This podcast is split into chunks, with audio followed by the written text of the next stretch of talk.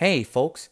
In today's episode, I'm going to talk about creating guilds and organizations within your D&D campaign.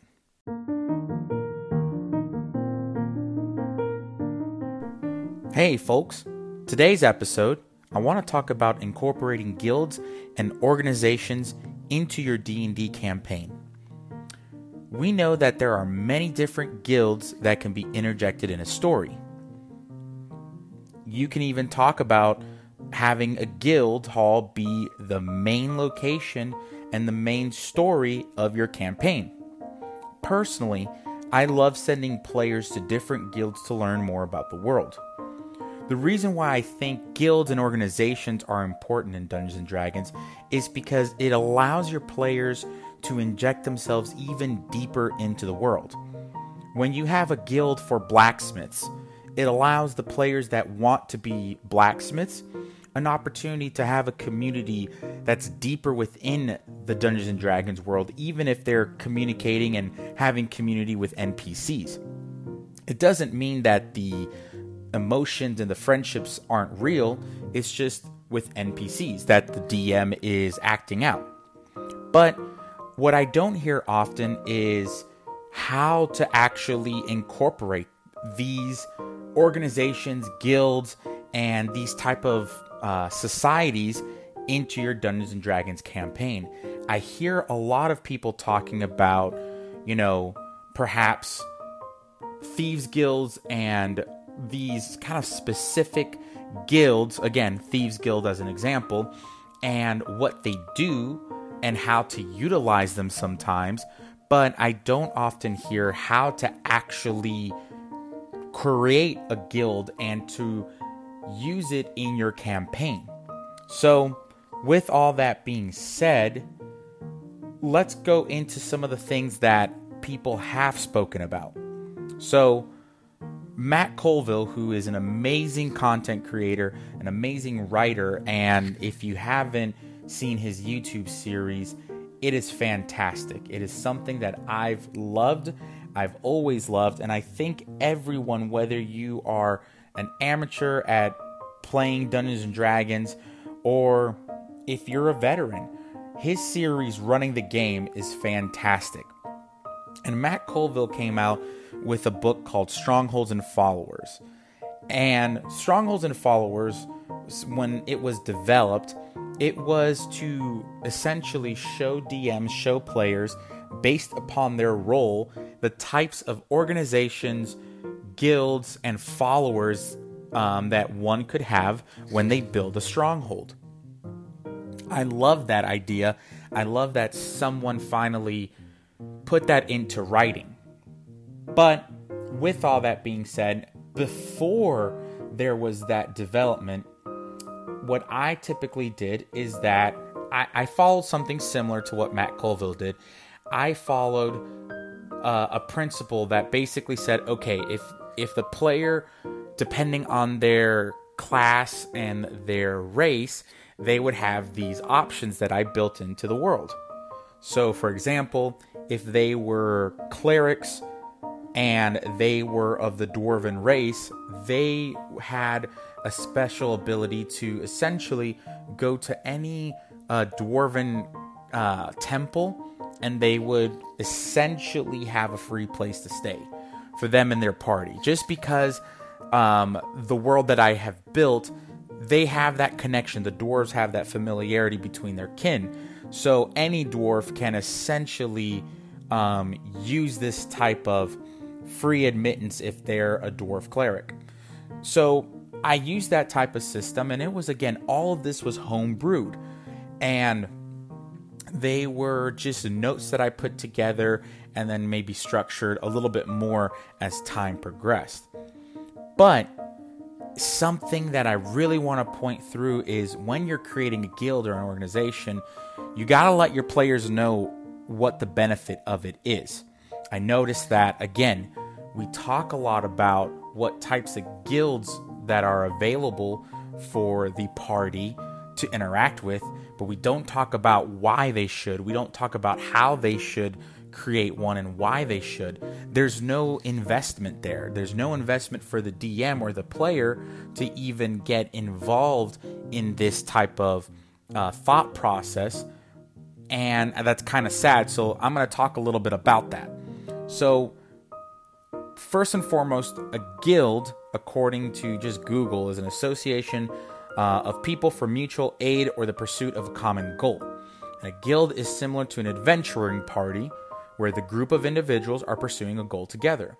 So, with that being said, the guild in your world can have the benefits of providing the party with additional roleplay opportunities, right? That's always great. That's always um, it's it's going to be building the story. It's going to be contributing to the story, and it's going to be um, interacting, it, or rather, it's going to give the players an opportunity to interact with the DM. So, or at least from a role play perspective, it also allows the party to receive cool items and benefits. What do I mean by this? I think that as a DM, if you perhaps um, have a player that is involved with the merchant guild, that you should give them influence or advantage on certain uh, maybe persuasion rolls, certain things that that deals with the merchant guild because your player is a member of that. I wholeheartedly think there that's the benefit, right? You know, that's the incentive of why they your players would say I want to create a guild or I want to be a part of a guild. It's because there are some for some quote unquote monetary or um, some other form of benefit that's related to the world.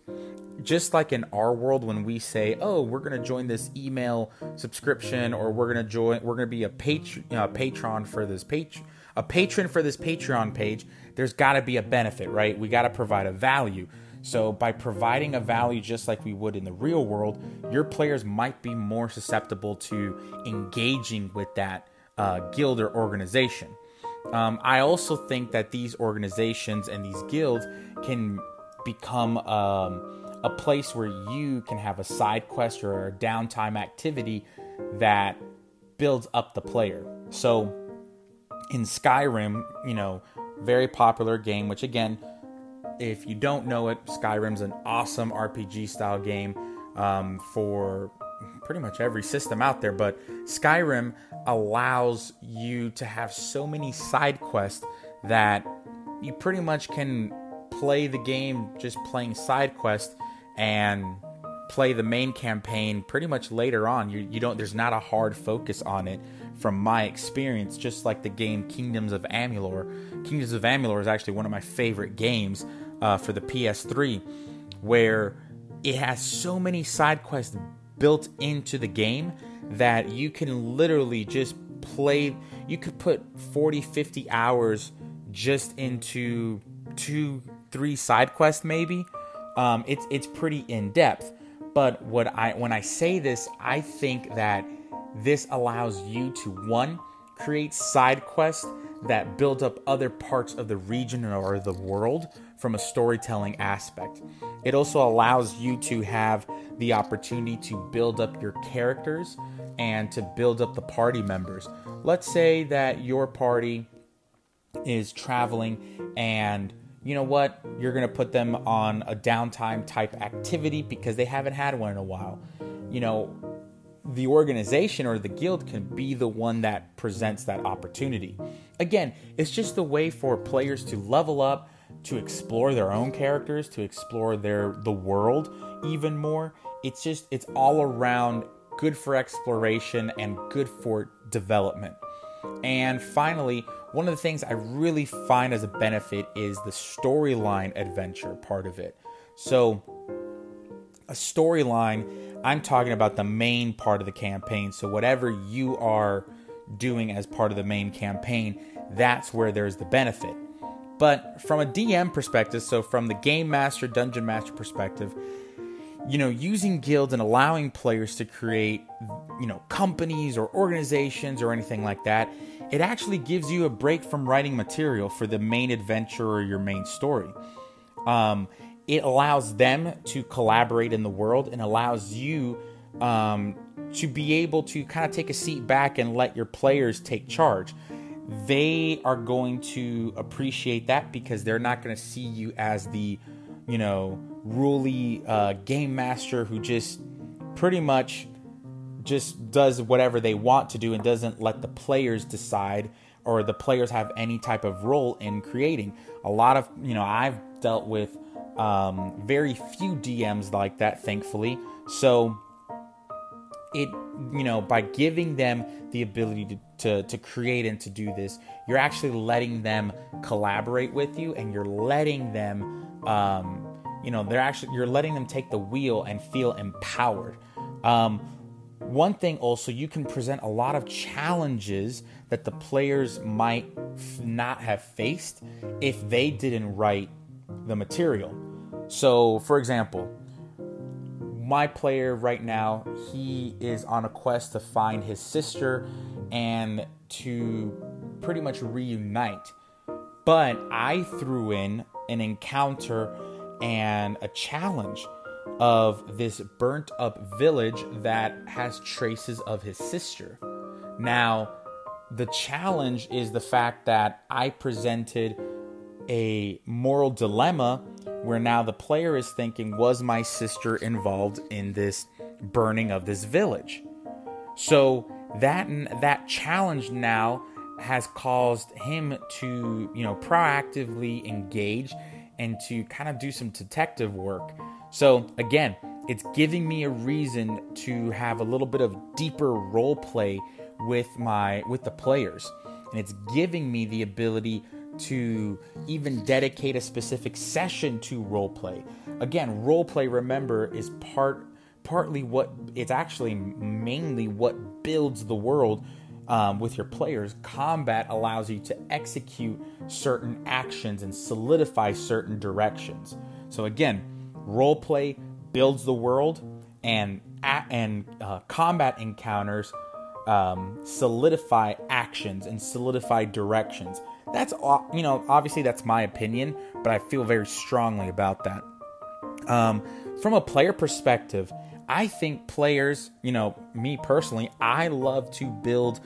That's how I like to storytell and that's how I like to contribute to my world is by building things. Um, on the podcast, Behold the D and D podcast, I am playing a.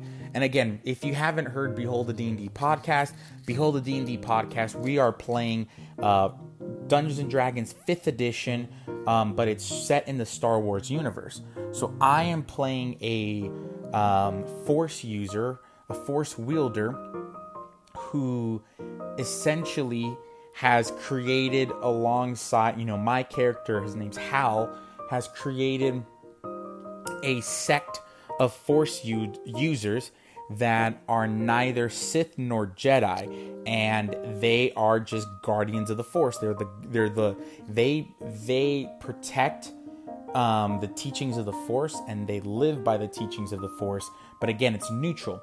So that's how in you know my DM Sam gave me 100% free rights to build whatever I wanted to build because, again, it's a homebrew. So it gave me the ability to create the temple and to create the order, so on and so forth, and to create, you know, kind of uh, mythical or special items that my DM, and again, I know that my DM Sam is going to use in the game for whatever purpose that he wants to, but as a player, having that ability to create and to co create with my uh, DM has been something that's been really great. Uh, personally, I do see that there's excitement in the players. I get excited as a player. I, I've seen my players get excited when they enter into their own guild hall, realizing that they can, you know, that they run the place and that there's a certain sense of pride and responsibility because I role play uh, different guild members trying to get discounts on items or jobs or whatever, and essentially allowing them to really take ownership. If and again, my my big thesis in everything I do with Dungeons and Dragons is letting your players take ownership of their roles and responsibilities within the game and having fun with it and building the individual up. So, again, that's why I think this is a great way to build people up. And this is how you do it.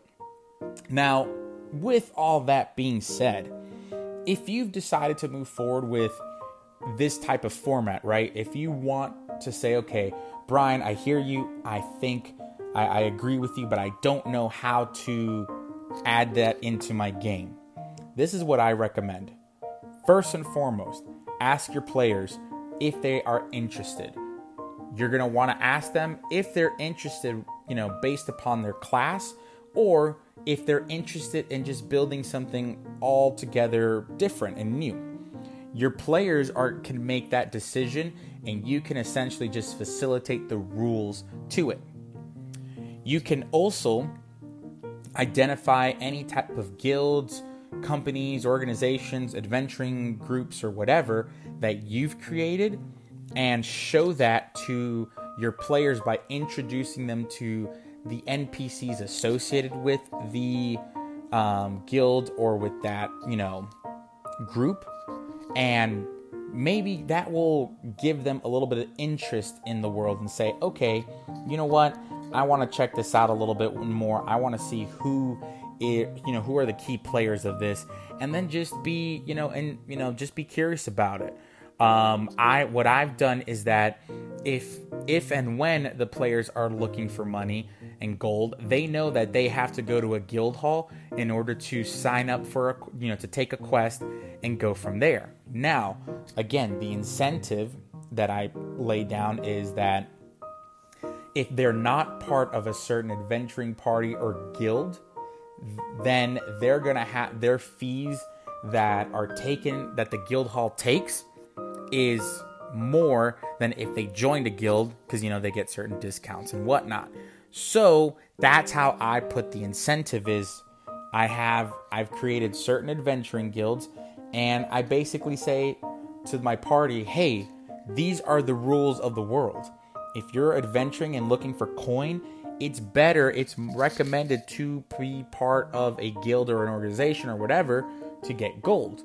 If you're a cleric and you want, you know, free stay at temples and the ability to, you know, you know, as clerics to essentially get the items that you need as a cleric for a really big discount, you might want to be associated with that god and go to their temples frequently. Let's say you're a bard or you're a rogue and you want to find out information. There, there, the incentive in there is to say, hey, st- you know, talk to the people in the bar, talk to the people, start a rumor in the tavern, and start getting information that way. Because I'm going to role play you know, essentially, hey, you're getting information, you're trying to start a rumor, it's going to be rewarded. So, as a DM, again, you can, you know, when you ask your players and when they talk to you and they show interest, if there's anything that you've already created, show them, hey, this is what's going to, um, you know, this is what it's going to be about, and this is what I'm looking into, and this is how we're going to execute on it. Um, lastly, if your players are, you know, they move forward, they say, hey, you know what, uh, GM or DM, whatever you like to be called, we want to go forward. We want to um, start a guild or we want to start an organization centered around this. Then um, basically talk to them and say, okay, when you design it, just keep these things in mind. Just talk about, just ask them, hey, who um, so you guys are the ones that are establishing it. Cool. Um, who who does what? And you know all these different. You can ask all the questions either off the you know like out of session. You could kind of ask those logistics, or you can actually make it into a great role playing opportunity where you know the the party has to officially register with the government that they're an adventuring party and essentially kind of role play that you're the magistrate who is asking them, you know, oh, who established this? What do you all do? What is the purpose? So on and so forth. And kind of make it almost where um, you're getting your answers by simply role playing with them. And that actually, again, goes back to creating an opportunity where your players are going to interject themselves in the world and feel part of the world. So, as a quick wrap up, remember if you're wanting to start, you know, if you're wanting to create a guild, an organization in D&D, you totally should do it. There's great benefits to it. You know, you, there's a lot of story that can come out of it. There's a lot of opportunity for players to grow individually and as a group. But remember, show them the value of it, give them an incentive of why they should create it, and when they create it, give them, you know, the reins to create it. Let them create it. Obviously, talk to them and let them know what to expect, but give them the freedom to create it and ask them the questions. You know, interact with them, get really enthused about what they're um, creating. That's going to go a long way. I hope you all enjoyed this episode, and until next time, keep gaming.